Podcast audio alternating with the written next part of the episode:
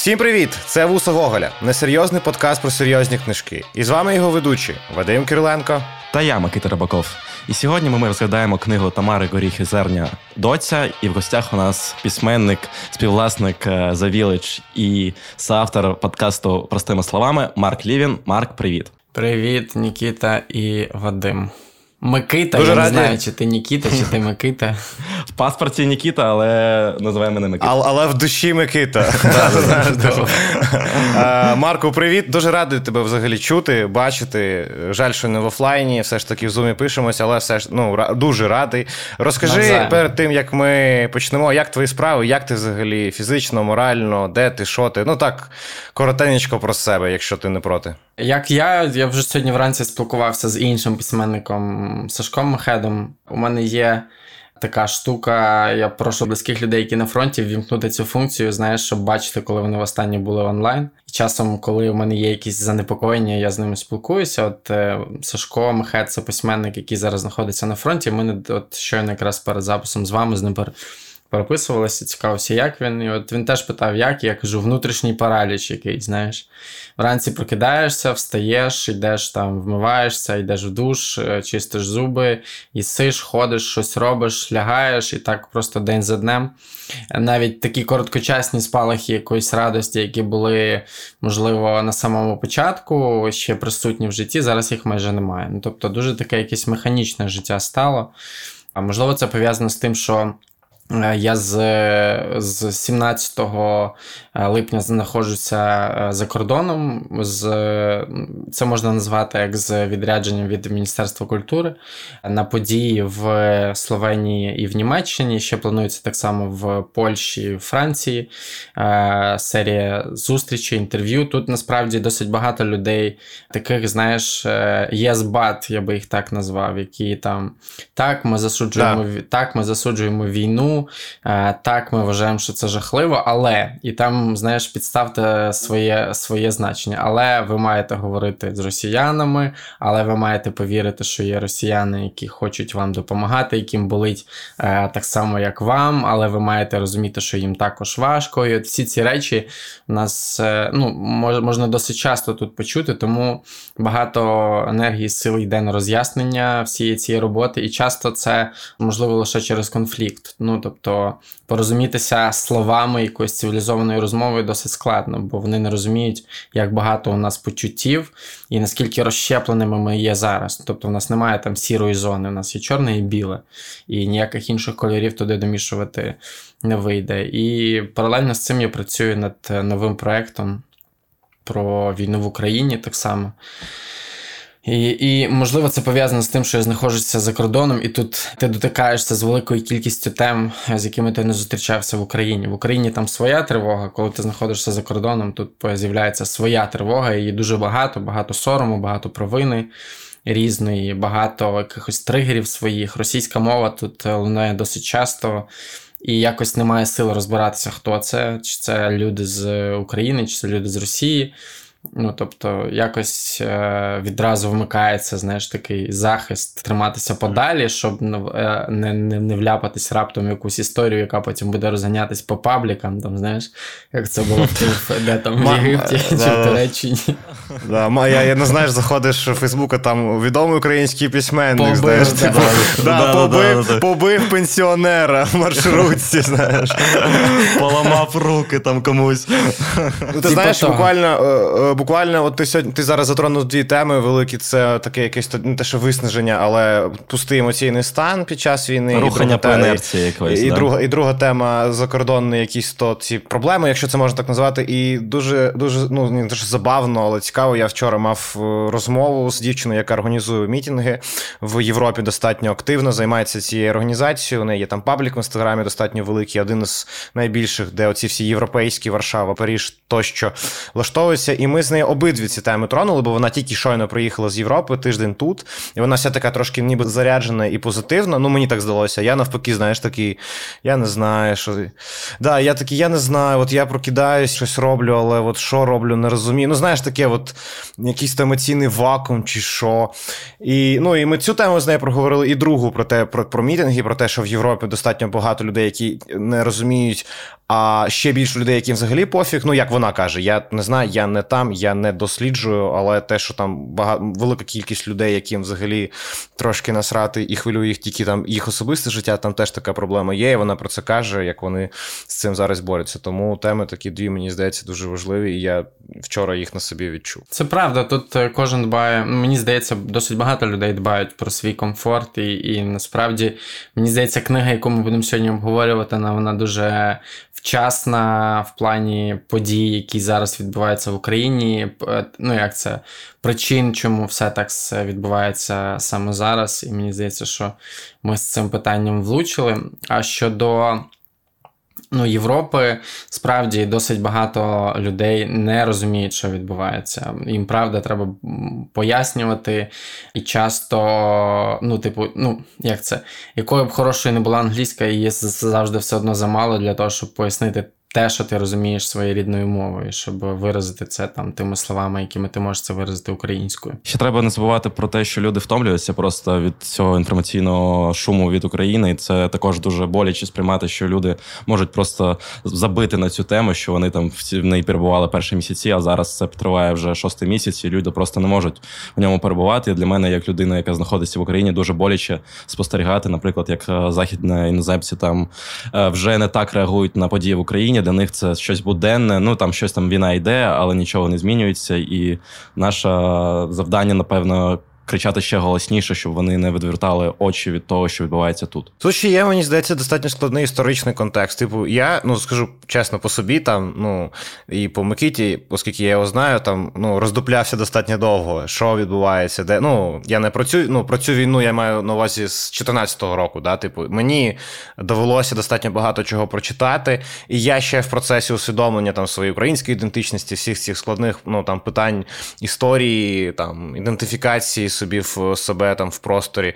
І якщо я скільки часу витратив, щоб це все зрозуміти, і і це моя проблема була, вона прямо у мене за вікном, то там люди взагалі ну, цей контекст їм складно зрозуміти, мені здається, і. Вони знають тільки одну сторону, а це російська пропаганда, на жаль, бо вона достатньо дієва. І насправді ми теж обговорювали. У нас була подія в словенському пен-клубі в Любляні, і ми якраз в одному з інтерв'ю говорили про те, що Росія досить багато грошей е, витрачала на пропаганду в Європі. Ну, тобто, всі їхні мовники, основні вони працювали, вони були в пакетах е, ключових там е, мовників ледь не в кожній країні світу і Євросоюзу. Відповідно, їхня пропаганда як ідеї їхні основні ключові вони присутні в головах європейців, навіть е, ну, тобто вони якісь речі озвучують, навіть не розуміючи, що саме вони озвучують, і навіть не розуміючи, що це типу частина якоїсь російської пропаганди. І, і на жаль, Україні в цьому питанні ну, представленість е, медійна України була доволі слабкою. Відповідно, справді тут має бути досить потужна адвокація і досить потужна якби медійна присутність для того, щоб ми змогли на нарешті роз'яснити, е, що в Україні відбув, ну, відбувається, і чому і чому це відбувається, і чому це не не, не з 2014 року навіть, а чому це вже ну, просто століттями ця історія тягнеться.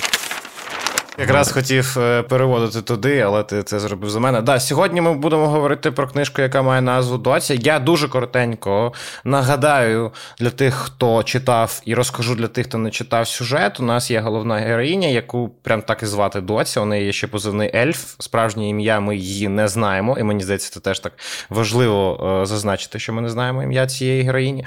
Вона проживає у е, Донецьку. Вона приїхала туди з Рівенщини, і вона там намагається будувати своє життя. У неї достатньо успішний бізнес, навколо неї успішне достатньо середовище. У неї є умовно друзі, щось по типу сім'ї, а саме бабуся. І ось ми бачимо її очами все, що відбувається в Донецьку в 2014 році. Тобто, ми бачимо, як захоплюють всі ці адмінбудівлі, як тоді приходять проросійські сили, і ми бачимо початок російсько-української війни і е, доця займається дуже важливою місією, і ця місія стала дуже важливою для всіх нас, а саме волонтерство. І сьогодні ми поговоримо про те, чому цей роман важливий, що в ньому є прекрасно, бо, на мій погляд, це дуже дуже класна книжка. А почнемо з того, що давайте поділимося загальними враженнями від прочитаного, що ви для себе нового помітили в цій книжці, чи що старого, я не знаю. Ну, коротше, взагалом інсайти та враження. Микита, давай почнемо з тебе. Дякую, дякую, що продав мені слово. І для мене головний інсайт це реалістичність витворених подій тому що ну, зазвичай для людини, яка не перебувала там, складно відтворити так е, хронологічно те, що відбувалося тоді в Донецьку, як захоплювалися ті адмінбудівлі. Я зараз паралельно читаю книгу Казанського, як Україна втрачала Донбас, і я її раджу також там багато інсайтів про те, що відбувалося, і причина наслідкових зв'язків. Чому це відбувалося? Якраз для мене головний інсайт цієї книги, як люди пересічні, які жили в Донецьку тому часі, які були з проукраїнською позицією, відчували себе коли Україна втрачала Донбас, умовно кажучи. Марко. Напевно, я не назву це інсайтом, але це місце, над яким я досить е, ну, так підвис, скажімо так. Це діалог е, Тані е, і, власне, доці, ці ельфині, коли вони обговорювали, там, коли закінчиться війна і так далі. Оця Таня, ну, як вона назвала бандерівців вашими, от маючи на увазі доцю, і вона спитала, чому ваші, а не наші. І Таня сказала, що от вона, як там жителька Донбасу, і вона це узагальнювала, якщо я не помиляюсь, вона говорила про те, що ми завжди почувалися якби таким. Чимось чимось таким, ніби в Україні, але трохи осторонь. От Вона каже, що там у вас на заході, вертепи, колядки і так далі. Спробуйте таке зробити у нас. Ну і потім вона говорить про те, що насправді вони себе там відчували, ну як знову ж таки, це зі слів героїні хохлами, а не українцями. І відповідно, це був той момент, над яким я замислився, тому що частина моєї сім'ї з Донбасу. І я кажу саме з Донбасу. Я розумію, що це е, термін е, пропагандистський, але так говорили, так говорив мій дідусь, так говорила моя бабуся. Вони родом звідтіля, тому я уявляю, ну досить непогано уявляю, що це за люди. Я маю на увазі саме ті люди, яких описували, е, яких Тамара Горіхазерня описувала в книзі. Я досить непогано розумію, але я просто ніколи не замислювався про їхнє ну, відчуття їхньої ідентичності. І от це був той момент, над яким я підвис. Ну, напевно, нам справді варто було почати раніше думати, спілкуватися і намагатися зрозуміти людей, які живуть е, е, на в тій частині України. України. Я скажу про те, що ну доповню, напевно, більше Марка. Ну для мене не те, що теж головний інсайт, але все ж таки це роздуми про те, чому це сталося. Да? І авторка достатньо чесно описує, тобто це не романтизація якогось то процесу, що дивиться весь Донбас, ось такий, як я, і ми цього не хотіли, і і, і це взагалі катастрофа і тільки Росія. Вона показує, що є проблема. Проблема загальна, не проблема з конкретними людьми, а що є брак якоїсь то національної ідентичності, і що цей брак він приводить ось до того, що ми бачимо. І там навіть дуже цікавий момент є, я не знаю, географічний, можна сказати, що мітинги проросійських сил вони відбуваються на площі імені Леніна, а мітинги проукраїнських сил на площаді імені Шевченка. Я ніколи ну я не думав про це, я не знав цей факт, але це там дуже і дуже чітко показано, що от ці люди вони з цією ідентичністю, вони з цією. І для мене, ну мені здається, у мене є відчуття, що і то, і то не те, що фейк, але воно ніби знаєш якось яка, якась одна національна пам'ять і інша національна пам'ять. Ти пішли туди, ти пішли туди. Але якоїсь то нової ідеї, якоїсь то нової е, національної ідентичності там нема. Типу, люди закрили, ну фактично, як там було, люди закрили герби, які були радянські тризубом, і це вся робота, яка мені здається, була більш-менш проведена. Тобто, знаєш, перейменування однієї площі з іншою не вирішило цю проблему. І мені здається, ця книжка саме про те, що типу є проблеми і немає методології їх е, рішення. Ну насправді треба бути тут дуже обережними в тому, як ми mm. говоримо взагалі і про Донецьк, і про Луганськ, і про Донеччину, і про Луганщину, тому що насправді ніхто з нас там не жив, і ми так. можемо лише з власне якихось медійних ідей, медійних знань знань говорити про те, що це було і як це було. Але тут ще тут ще дуже важливо зазначити, що авторка роману теж там не жила. Власне, вона там була, вона наголошує на тому, що да. була один од, да, там один, один раз, раз да. але оскільки вона з 14 року так само волонтерила. Uh-huh. І, до речі, Горіха Зерня, як я розумію, це був її позивний під час її діяльності. Вона говорить, що решту речей це вже були свідчення, ну тобто їх е, можна ну, назвати якимись документальними елементами оповіді, тобто реалістичними настільки, наскільки це можливо. Тобто вона говорить, що всі ці події відбувалися і всі ці речі ставалися, просто можливо не в такій послідовності і не в такому саме, ну, не з такими іменами і так далі. Що мене вжахнуло, і на що я звернув увагу, це те, що справді. Е, люди, які зайняли Донецьк, які власне окупували ту частину України, як правило, ну Моя думка була такою, що насправді всі притомні, розумні, адекватні, більш-менш люди, інтелектуальні і так далі, вони ну, якби вже там е, не присутні.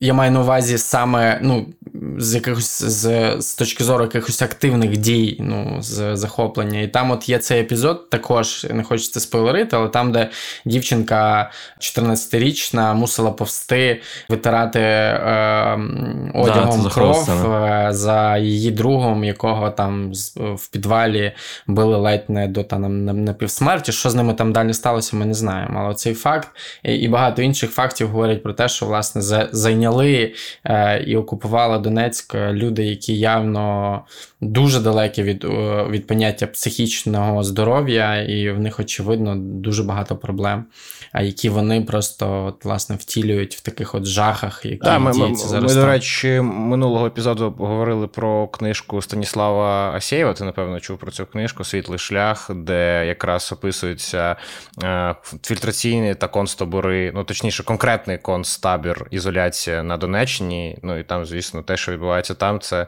не піддається будь-якому логічному поясненню, і це взагалі страшно. І, е, Але досі... це це важливо зазначити, що це не виняток. Тобто, це не такі люди не тільки там, а не дійсно багато де в тому районі, які прийшли до нас. Я знаю, що є люди, які е, обрали не обирати. Ну і мені не хочеться напевно всіх під якесь одне визначення. Тобто там є справді люди, які обрали не обирати, які обрали своє життя, ну які спробували зберегти те своє життя, яким воно було, які не виїхали, е, але з іншого боку, і не зайняли якусь очевидну позицію там стосовно чи України, чи Росії, тобто вони намагаються там просто жити. І ну, це, це якісь знайомі моїх знайомих і так далі, які на правах анонімності можуть розповісти, наскільки ну, яке там життя і що там взагалі відбувається, але які так само можуть е, на правах анонімності розповісти, чому вони, наприклад, не поїхали в Україну. Тобто. Умовно, люди, ну тобто, не всі, хто залишився в е, Донецьку або на Донеччині, вони, да, не не всі проросійські, не хочеться просто зараз е, випадково когось образити, але їхня позиція вона на правах е, анонімності може бути озвучена лише. Більш більш того, є дуже цікавий важливий момент в цій книжці. Це про бабусю доці, яка не хоче їхати до останнього. І ми, ми ну, таких кейсів багато було зараз, навіть під час цієї війни, у моїх знайомих і у мене особисто, коли Да навіть люди, батьків вмовити поїхати було неможливо. Так, тому... Люди не хотіли їхати, і там було дуже логічне пояснення, чому тому, що вона каже: Я хочу померти на своїй землі. Я хочу бути похованою там, де лежать моя мама, моя ну типу, там, моя бабуся тощо. І це мені здається теж достатньо важлива причина. І ну, що, що ти хочеш жити і вмерти там, де жили твої родичі. Це одна з найважливіших ідентичностей, знаєш, важливіша, ніж національна чи якась то ще. Що, типу, це твоя сім'я, це твій рід, і це достатньо правильне рішення. Але ну, говорячи про те, про що ми почали говорити, треба не забувати, що в цій книжці там достатньо сильно показана якраз про українська сторона Донбасу, якраз мітинги проукраїнські, якраз там класний момент, коли вона чекає українську техніку, що вона заходить в Донецьк і вона біжить е, зустрічати цю ну, українську техніку українських військових, а це російська, і вона просто ну натурально блює е, в ноги свого товариша від того, що вона бачить російську техніку. Це настільки сильна емоція. Ну уявіть собі, ну побачити техніку російських окупантів і просто ну ригати. Ну, ми тепер всі, ми тепер всі е, досить непогано можемо зрозуміти головну героїню, але наші жахи вони насправді втілені в я думаю, найвідчутніше в зображеннях з Бучі, з Ірпеня. І я пам'ятаю просто той період, коли я бачив все те, що відбувається, і після того, коли я бачив взагалі чув російську або бачив там які, якусь російську техніку і так далі, мене тригерило в ту історію, мене починало нудити. От перший день після Бучі, перші години після Бучі, і напевно кілька наступних днів я ходив з таким перманентним фоновим відчуттям нудоти. Ну тобто емоцій було надто багато, і відповідно організм мені сигналізував про те, що друже, схоже, ти отруївся, і ну я маю на увазі. Е, емоційно отруївся, і тобі треба звернути увагу на те, що переживань всередині тебе зараз ем, надто багато. І ну, вже зараз ми можемо зрозуміти, що означає блювати е, від е, Русні, від е, самої загадки про Росію. Да, там ще такий є епізод, коли вона губиться на дорозі, і вона бачить техніку, і вона бачить прапор, але не може зрозуміти довгий час, що це за прапор. І та, вона дві... молиться на те, щоб це був український, але бачить, що там три стрічки замість двох. І це також дуже лячно, що навіть кольори, просто умовно кажучи, можуть викликати такий животний страх. Та жахіття, взагалі, яке несе за собою Росія, і мені здається, це якраз от такий дуже важливий наративний прийом. Ми вже з вами говорили про те, що таким першим стовпом цього роману умовно є його документальна сторона. Тобто ми бачимо події, прям дуже в документальному і порядку, хронологічному, все дуже чітко відтворено. І це навіть у мене був такий, знаєте, як флешбек в ті ці події. Е, і чому чому флешбек? Що дуже важливо знати про мене? Якщо чесно, я початок війни 14-го року я проїбав, бо я був, по-перше, достатньо маленьким. По-друге, я жив ну, в якомусь то вакуумі, в Бульбашці, в Одесі. Ну, у мене розмов про це було дуже мало. Ну тобто, відчувалося, що відбувається щось хуйове. Але не було такого, щоб ми це обговорювали днями. Ну, максимум, що там я карту дивився іноді, але це було відчуття, що це дуже дуже далеко. Тому я всю цю війну прожив ще раз через три роки, там в 17-му році. Тобто я прочитав інтернат Ждана і передивився всі фільми там про Іловайськ, Дебальцеве, про аеропорт. Тобто я після цього нібито намагався хронологічно відтворити для себе цю війну. І зараз я зробив це ще раз, типу, знаєш, і, і той досвід, і цей досвід був дуже схожим. Тобто, знаєш, ти пазли збираєш хронологічно, як це відбувалося. Паралельно, коли я читав досі, я ще заходив в Вікіпедію і читав там, що пишуть там. Я не знаю чому, але типу я намагався ці пазли ще раз зібрати для себе в голові. Тобто, це така перша сильна історія, а друга це якраз емоційність авторки, тобто головної героїні, навіть не авторки. Вона придає всім цим подіям емоційний розкрас. Тобто, ми через неї, і мені здається, дуже важливо, що там немає її імені, немає. От ми проживаємо з нею цей епізод дуже сильно. Ми входимо в її, я не знаю, образ і живемо з нею поруч. І все це дуже сильно емоційно. Якось підкреслюється, і ти ці емоції теж відчуваєш. Я дуже сильно відчував цю ну, нудоту, чи біль, чи страх, чи бажання плакати, чи якусь то дуже важливу емоцію до українських військових в той час, які воюють майже, знаєш, типу без зброї, босами. Да, одна гвинтівка там на 10 людей. І дійсно на тлі того, що відбувається зараз, коли ці події наслоюються одно на інше, ти читаєш про початок і ти розумієш, що це. І вони знаєш, що там багато думок і мрій про те, що ну от ось ось і це закінчиться. Тобто прийдуть українські військові і все всіх звільнять. А ти читаєш вже з 2022 року і розумієш, що на жаль, це не закінчиться. Це також дуже емоційно давить на тебе, тисне і від того, що болючіше стає. Власне, там ця ідея звучить досить е, часто про те, що це скоро закінчиться, там треба перечекати, що це там на тижні або на місяці, але на все не закінчується, не закінчується і не закінчується. Але ну, одна з таких ключових думок теж, яка от на рівні якогось інтуїтивного відчуття в мене була, і лише зараз вона з'явилася якась певна думка. Ідея це те, що наскільки сильнішими ми стали в порівнянні з тим періодом, тому що там українські військові, як такі, вони там практично не фігурують. Тобто там є ж згадки про звільнення Маріуполя, там є більше історій про те, як вони волонтерили власне для тих людей, які там були на лінії зіткнення і так далі. Але все це якось було описано так, що тобі це уявлялося, як от як ти казав, там одна, один автомат там на десятьох, або там там відсутність взагалі спорядження будь-якого і так далі.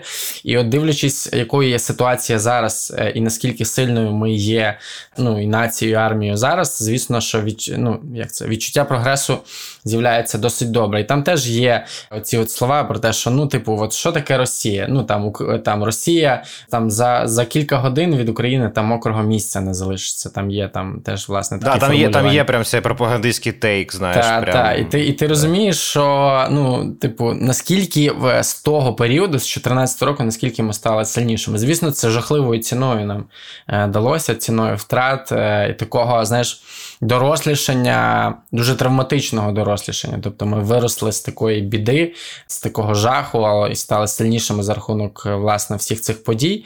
Але ну, прогрес він дуже помітний. І, власне, я от я собі виділив один момент.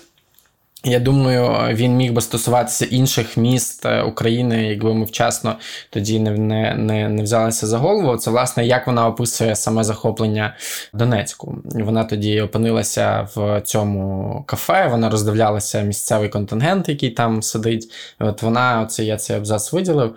Мені трошки дивно. Я чекала від себе іншої реакції, та хоч якоїсь реакції, але не знаходжу жодного емоційного відгуку. Я стала свідком величезної трагедії. Те, що сьогодні відбулося, зачепить усіх нас, кожного жителя міста. Донецьк лежав перед нами як величезний неповороткий звір. Йому щойно впорснули отруту прямо у спинний мозок, і тіло звіра вже відмирає.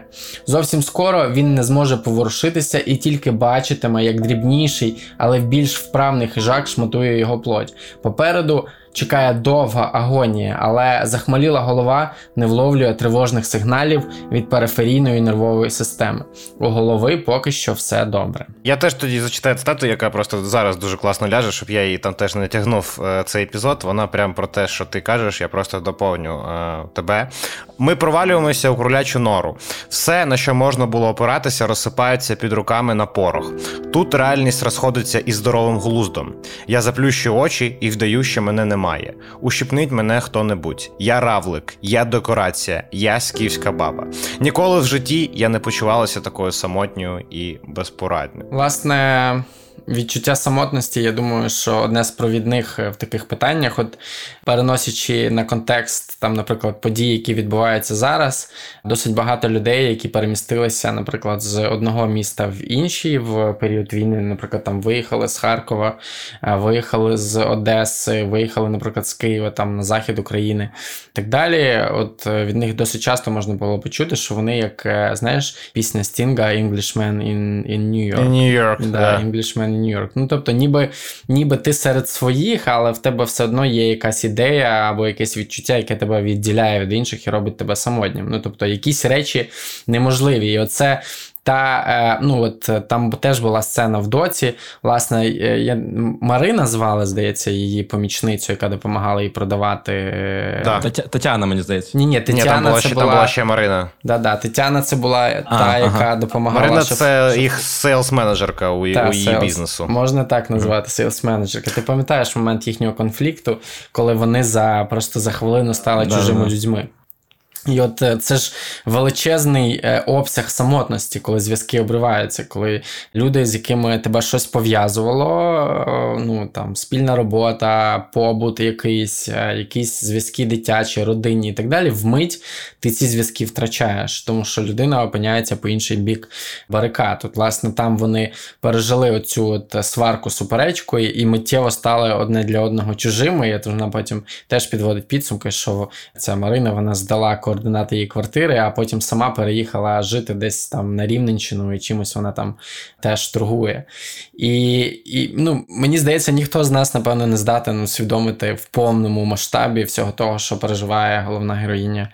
Романа Так, абсолютно точно. Але оця ситуація, про яку ти кажеш, вона дуже близька до мене. Я нагадаю, що я з півдня, як і Микита. Не те, що у півдня є якісь то схожі проблеми, не хочу так узагальнювати і так не можна сказати. Але те, що в конкретних ситуаціях я знаходжу дуже схожі речі, це точно так.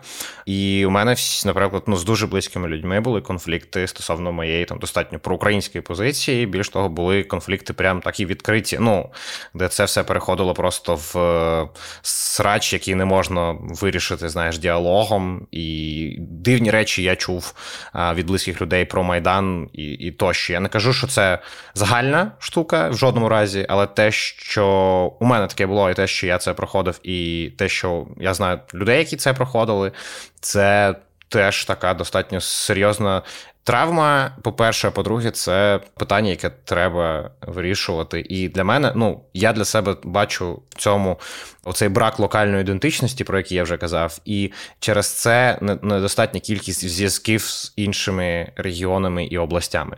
Для мене мені здається, що ця така проблема наявна, вона навіть є зараз, і більш того, вона вирішується. Типу, є люди, які цим займаються, і це круто. Тобто, я сподіваюся, що ну, от, наприклад, дуже важливий приклад для мене ну, Наріман Аліїв, ти його знаєш, да, він дуже сильно там займається популяризацією умовної кримської татарської культури. І є люди, які ще цим займаються. І мені здається, це дуже важливо для того, щоб говорити про Крим. Бо в Криму ну, це, цей етнос там є, і я про нього ніхіра не знав, поки не зустрів Нарімгана Алієва, чесно. Ну, типу, я був настільки е, обмеженим і тупим, що я не знав про те, як це важливо. І були є люди, які знімають кіно, кажуть про це. І це круто. З Одеси є теж приклад класний. Є Іван Козленко. Ти напевно теж його знаєш. Він написав свій роман Танжер, який про українську Одесу 20-х. І для мене це теж було відкриття, і дуже важливо для мене особисто, що хтось займається цим створенням проукраїнського міфа ну, в регіонах, де проблеми з цим проукраїнським міфом, і пов'язує його з іншими регіонами. І я сподіваюся, що такого ну я бачу в цьому деякі вирішення проблеми. Хоча, можливо, я мало в цьому розбираюсь. Мені здається, що цей діалог він е, взагалі приходити до тями е, в таких масштабах медійних почав досить недавно, тому що велика кількість речей, які відбувалися з нами раніше, вони сприймалися як якась певна, знаєш, екзистенційна дальність. Ну тобто, ну да, ну от нас е, з нами так от поводяться, з нас сміються, ми там хохли, га-ха-ха-ха-ха, анекдоти і так далі. І насправді ніхто з нас, принаймні я теж не усвідомлював, наскільки це є проблематичним і наскільки це масштаб цього е, всього. Да, і наскільки це тобі прививає відчуття меншовартості, що от є якісь, типу, там, от от якісь люди, які там живуть у Москві або там на якійсь іншій території, от вони там, грубо кажучи, чи як це, чистокровки, а ти от щось типу непонятне намішане. І це ж е, як це, воно всотується в крові, воно справді створює якесь світочуття. І лише дякуючи власне людям, які поклали там своє життя за українську ідею завдяки дисидентам, завдяки тому ж В'ячеславу Чорноволу, ми почали усвідомлювати власне ну, себе як окремих людей і почали усвідомлювати ненормальність усіх тих процесів, які відбувалися з нами протягом всієї історії. І я сподіваюся, щиро вірю, що цей процес вже є незворотним. Що ну навряд хтось колись з нас захоче відчувати себе знову якось ось якимось таким чином. Знаєш, от є там старший брат, який тебе б'є. Але ж він дає тобі там дім і так далі, і ти якби закриваєш очі на все те, що він робить, але це повна херня. Це має дуже розумну і просто назву постколоніалізм. Ми про нього достатньо багато ну, говоримо. Мені здається, зараз, можна. Да, да. Дискурс зараз навколо цього дуже великий. Той скол проблем, які ти кажеш, мені здається, це саме оця історія. Знаєш, ну от е, і якщо казати там про приклади особисті, то там я жив в місті, де і Катерина II, знаєш, там і два пам'ятники Пушкіну, і це настільки глибоко сидить в тобі, що тобі треба прям чимось не просто вибити це маловато. Тобі треба щось да, ще. Це це причому навіть вже не про пам'ятники Пушкіну, це вже про ідентичність і як ти себе уявляєш. Тобто, Одесити, ну як кажуть про свої власні суб'єктивні приклади, але це не просто там про те, що люблять Пушкіна, це про те, що це вже частина ідентичності Одеситу, умовно кажучи. Тому це складно не просто знести. Це треба провести велику працю, щоб від не те, що відмовитися, а пояснити, чому це погано. У мене навіть є шуденська цитата Ярослава Поліщука. Це літерознавець і культуролог Ярослав Поліщук. У нього є така прекрасна цитата, ну як прекрасна, просто цитата. Мабуть, одним з ключових чинників триваючої кризи локальної ідентичності Донбасу слід визнати брак традиції, який зумовлює розгубленість, дезорієнтованість та непослідовність мешканців регіону у прийнятті важливих рішень. Відсутність традиції породжує страх і непевненість у сприйнятті нинішньої ситуації. Ну це якраз про те, що ми говоримо. Я ще встигав паралельно проводити якісь аналогії з тим, що я вже читав і на самому початку мені книга нагадувала за настроєм е, карта і територія Мішеля Ольбека. Власне, через те, е, через те, чим займалася головна героїня. Ну, тобто герою Ольбека він робив е, твори мистецтва з мішленівських карт. А от там доця вона оформлювала інтер'єри, знаючи, маючи. Класні знання з фізики і хороший естетичний смак, вона створювала, власне, зі скла, якщо я не помиляюсь, зі скла, так? Да, зі скла, як я вітражі, розумію, вітражі, да, елементи декору, декору і, і, і інтер'єру. Але потім ситуація докорінно змінилась, тому що у Ельбека проблема е, як це екзистенційних метань головного героя, який не може зрозуміти, хто він і що він. А тут ідентичність і фокусація приходить досить швидко. Ну, в романі доці, тобто героїня досить швидко розуміє, хто вона, і досить швидко орієнтується в тому, що вона е, якби повинна робити, і в якому е, місці вона повинна бути. І ну от друга аналогія, яка в мене була, це ловець повітряних зміїв. І я думав, чому е, чи може ця книга дебютувати е, гучно на заході. І моя ідея була в тому, що може, тому що ця книга нічим не поступається за ну, якби напруженістю всередині, за е, історичною точністю, за там, власне, якимось фактажем, нічим не поступається книжкам, які описують, наприклад, події, які відбувалися в там Афганістані. Uh-huh. От є оця книга Ловець повітряних зміїв Галет Хосейні. От вона там була таким гучним. Розкажи трошки, розкажи вона трошки. Була гучною подією, вона була гучною подією, бестселером там Нью-Йорк Таймс і так далі. Вона розповідає власне про життя так само маленького хлопчика, який там меншою мірою, там дуже невеликою мірою е, історія стосується війни, більшою вона стосується сімейної драми, але там теж досить багато таких напружених моментів. Вона розповідає про життя хлопчика його сім'ї в Кабулі. Там її батько, його батько. Досить впливова людина, він меценат і так далі. І тут в один, ну тобто, там основна сюжетна лінія, вона між хлопчиком і його другом розгортається, але фонові події, які ламають все життя і змушують людей цих ну, сім'ю цього хлопчика емігрувати, вірніше, навіть не сім'ю, а батька і хлопчика емігрувати в, в Америку. Це власне вторгнення е, радянських військ в Афганістан. Тобто там описується процес е, власне самої втечі, як вони в цій вантажівці переміщалися і так далі. І я подумав, що. Справді мені б дуже хотілося, щоб світ дізнався власне про події в Україні саме з такої книги, в якій настільки точно да, да. описано все те, що відбувалося на сході України, і е, все те, що стало причиною власне такої повномасштабної війни, якою вона є е, зараз. І, і ну, звісно, що це страшна книжка. Ну в тому сенсі, що там неможливо читати фінал.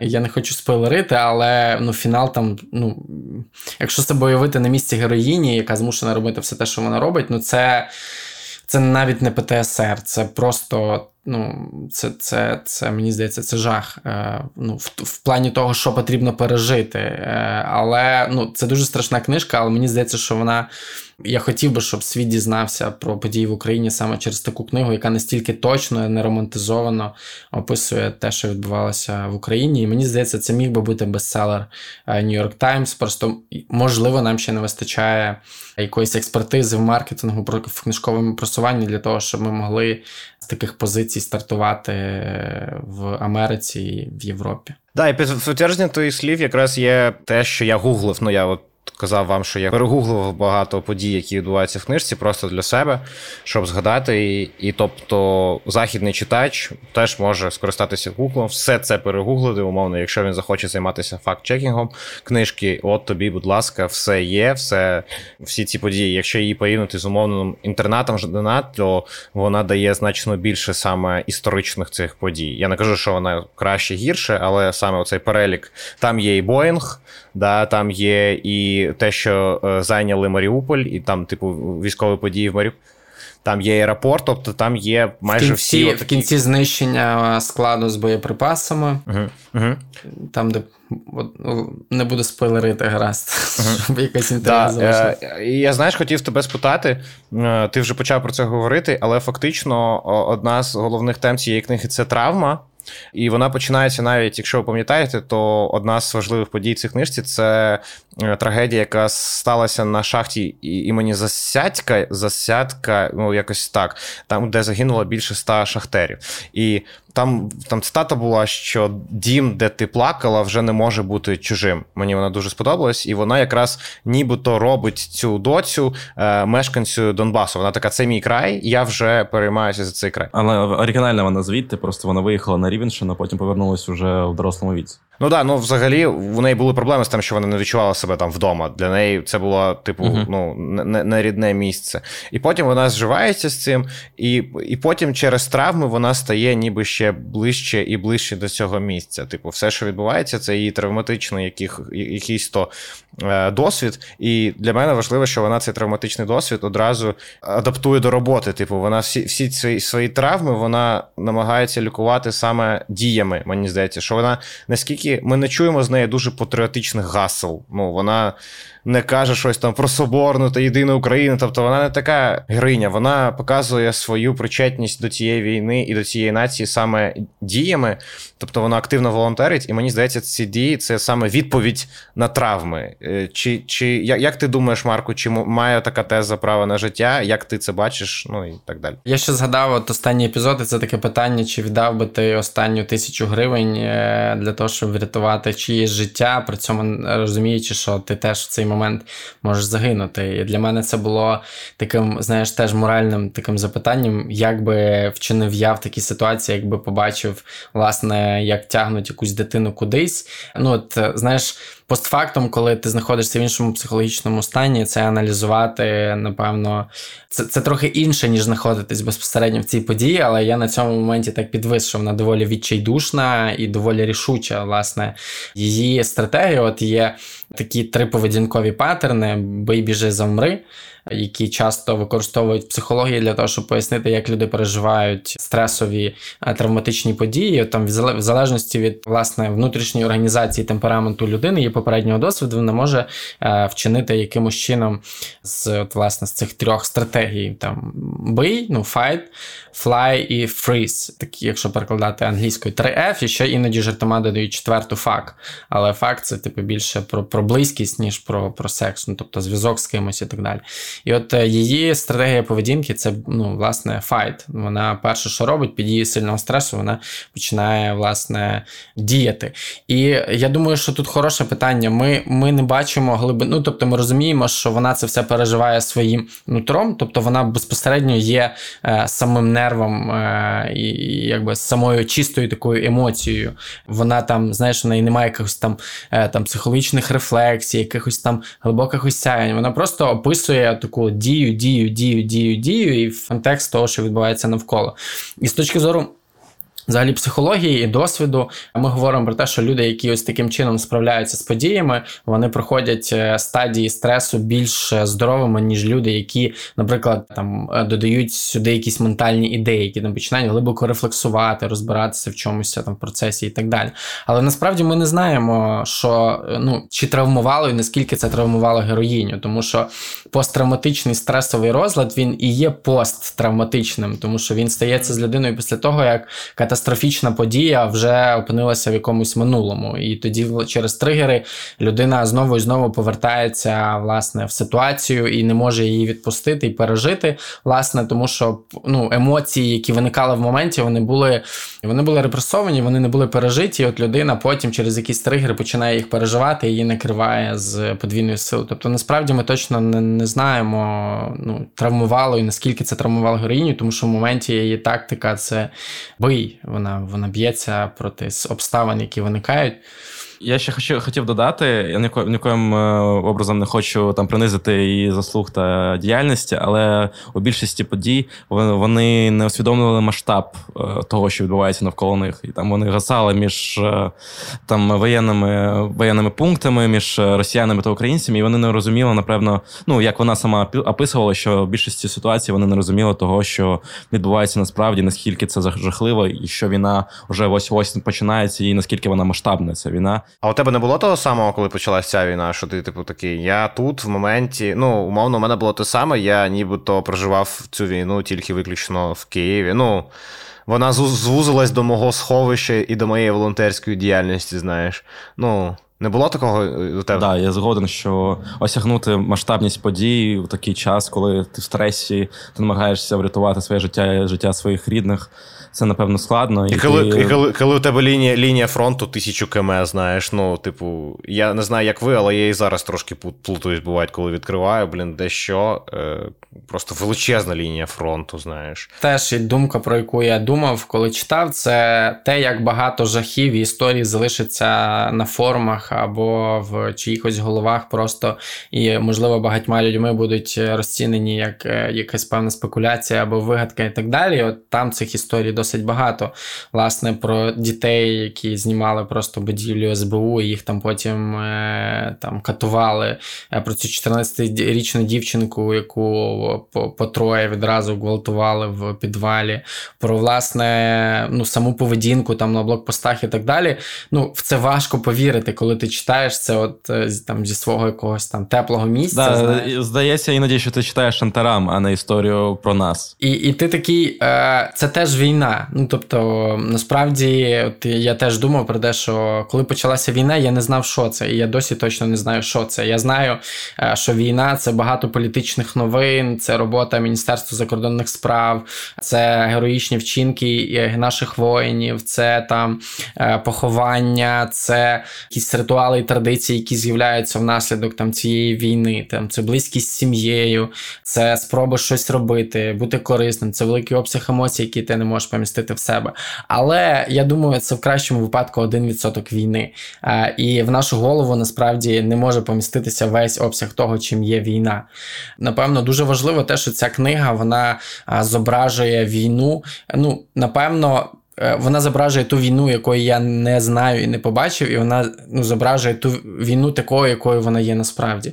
Е, я так само думав про бійню номер 5 Курта Вонегута, можливо, ви читали цю книжку.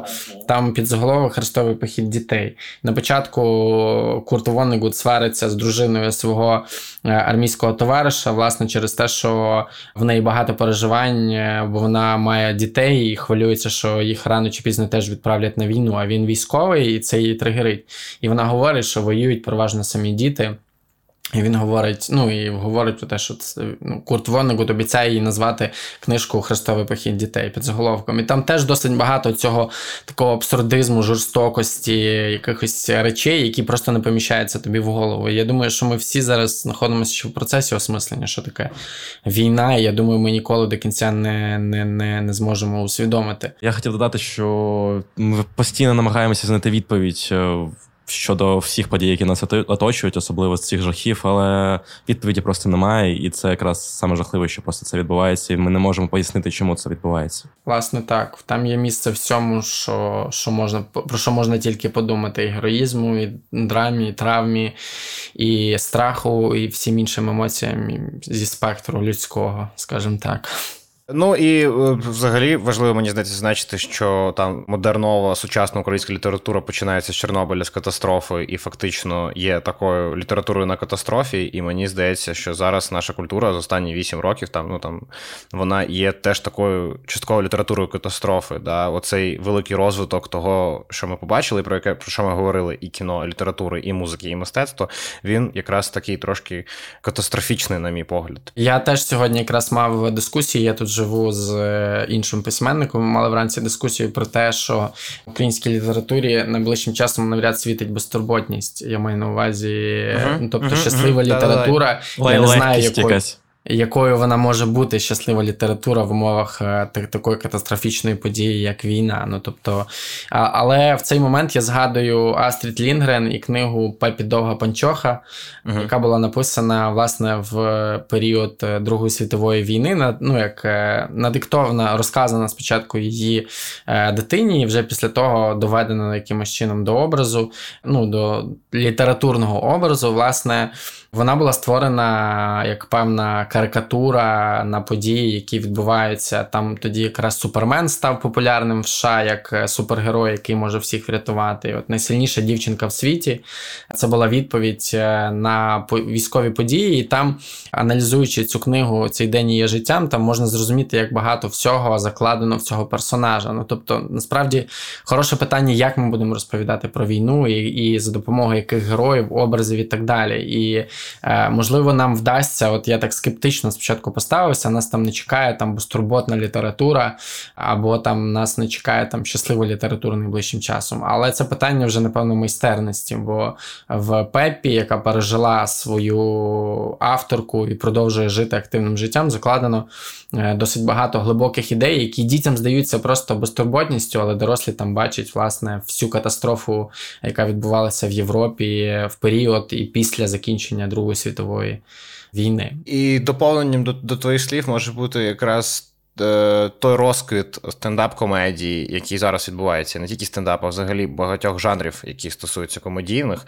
і відповідь, мені здається, зреагували перші, якраз, ну, на мій погляд, оці всі ну, більш комічні структури, бо ну, це дуже швидка була реакція, і мені здається, якраз кількість мемів навіть, да, кількість гумору, який був оці всі 5-6 е, місяців, воно було просто, ну, от навіть вчора, знаєш, там, коли почались е, події в Тайвані. Да, я бачу. Ну, да. Да, да.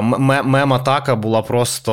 Ну, ну гумор це завжди відповідь на те, що відбувається зараз. Мистецтво це про рефлексію і про те, що ти повинен пережити цей досвід і перенести потім його в щось. Так, да, можливо.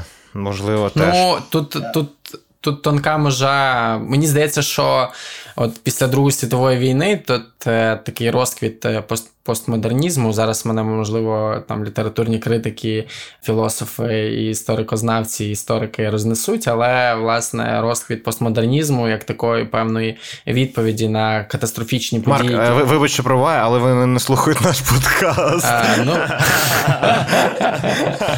Вони такі, а, то це ці типу, я не буду слухати. А, вони ще Марко покликали, все, бан, взагалі бан.